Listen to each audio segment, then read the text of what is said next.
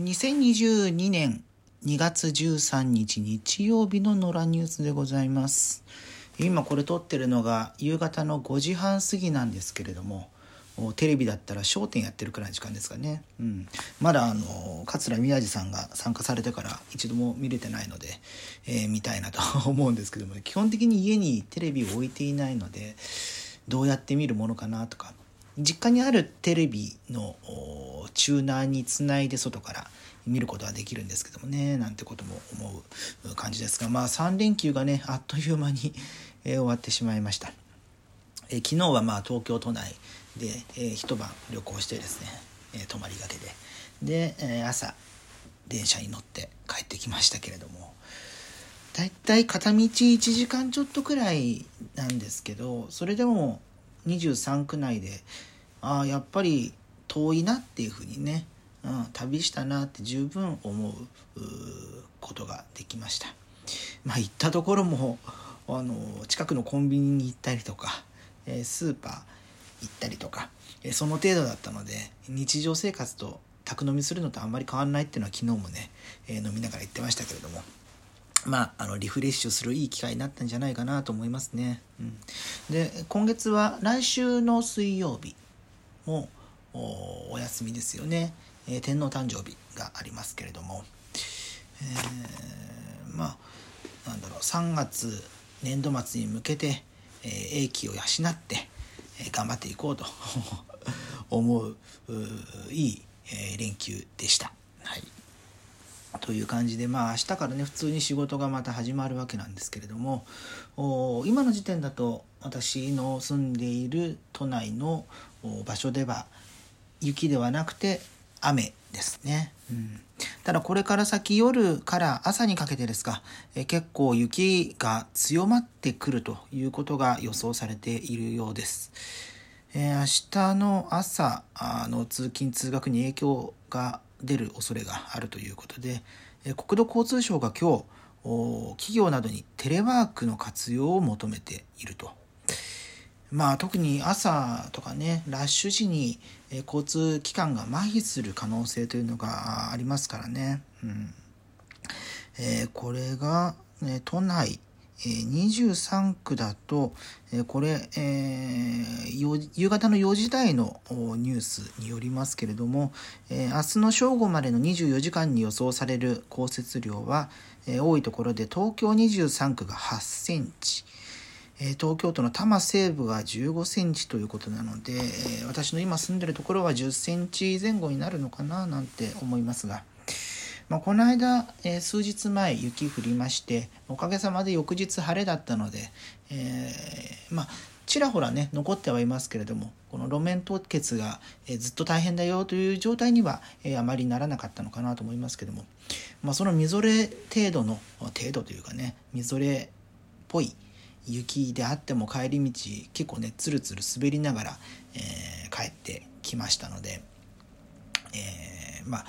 雪が積もって路面凍結というのもありますけれども雪そのものが溶けて滑るという可能性もありますので、え、できる限り、えー、まあ、外出、まあ、しなきゃいけない時はねあることはあると思うんですけど極力歩く時もね、え真上からあの足を乗っけるように、うん、するとか、えー、滑らないような対策をしながら歩いていくっていうのが重要なのかなというふうに思ったりしますね。うん、そう。あれは何月？先月？その前？12月？結構都内でいっぱい雪が降った時がありまして、えー、その時はねあの本当に桃をあげて えー、とことことことこ歩いて帰ってきましたけれどもそれだとねあの次の日 普段使わない筋肉が、えー、翌日痛みましたね、うん、大体の筋肉痛ってもう30過ぎてるんで23日経ってからなんですけどもうそれに限ってはもうその翌日には出るっていうほどおそらく、えー、強い負荷がかかっていたんだろうと。えー、私はあの生まれも育ちもずっと東京なので、まあ、東京が結構その雪かきが必要になる雪になるっていうのはまあ数年に一度あることはあるんですけどやっぱり雪を雪っての中で生活するっていうのにあんまり慣れていないので、えー、そのたんびにですね歩き方どうしたらいいかなとか、えー、考えたりしますね。うん、でまあ歩くっていうのもそうですけどそこから先のねさっきも言いましたけれども交通も東京の鉄道バスって結構麻痺しやすい傾向にありますね。うん、で、えー、ここ数年はね、あのー、数年前の台風がきっかけかな。最初は西日本の方から始まりましたけれども、えー、計画運休という、え前もって前日までの時点である程度もう間引きますよと、え宣言して、え実際に本数を減らして、え対応する。ダイヤが、え乱れてもそれをカバーできるような体制もしくはもう全く運行しませんよと、えそういうものが結構定着してきたので、えー、その辺がちょっと臨機応変になってくるのかなって、まあ、今のところそこまで、えー、大量の運休が現時点で発表されているわけではないんですけれどもあの今の、夕方の5時台の時点ではそのようなんですが、えー、まあ、これから先ですね夜にかけて明日の状況変わってくる可能性がありますので、えー、引き続きね最新情報インターネット等々でチェックした上で、進めていく明日の生活といいますかどうするかってことを考えてみてはいかがでしょうか。えー、っていうような感じですけれどもね、うん、他のニュースもちょっと見てみましょうかね。スポーツの話題、えー、北京オリンピックありますけれども、今日ですね、日本オリンピック委員会、え JOC が、え明日ですね、フィギュアスケートの羽生結弦選手が記者会見するということを発表したというふうに伝えられていますね。うん、まあ、あのー、会見は演技後の取材対応を除くと初となるということなので、えー、そこでどんなお話が出るのかというのがインターネット上では注目されていますね。うんまあね身体を気にする声もあったり、えー、まあ、ただ単にその試合の結果、まあ、4位とかでね、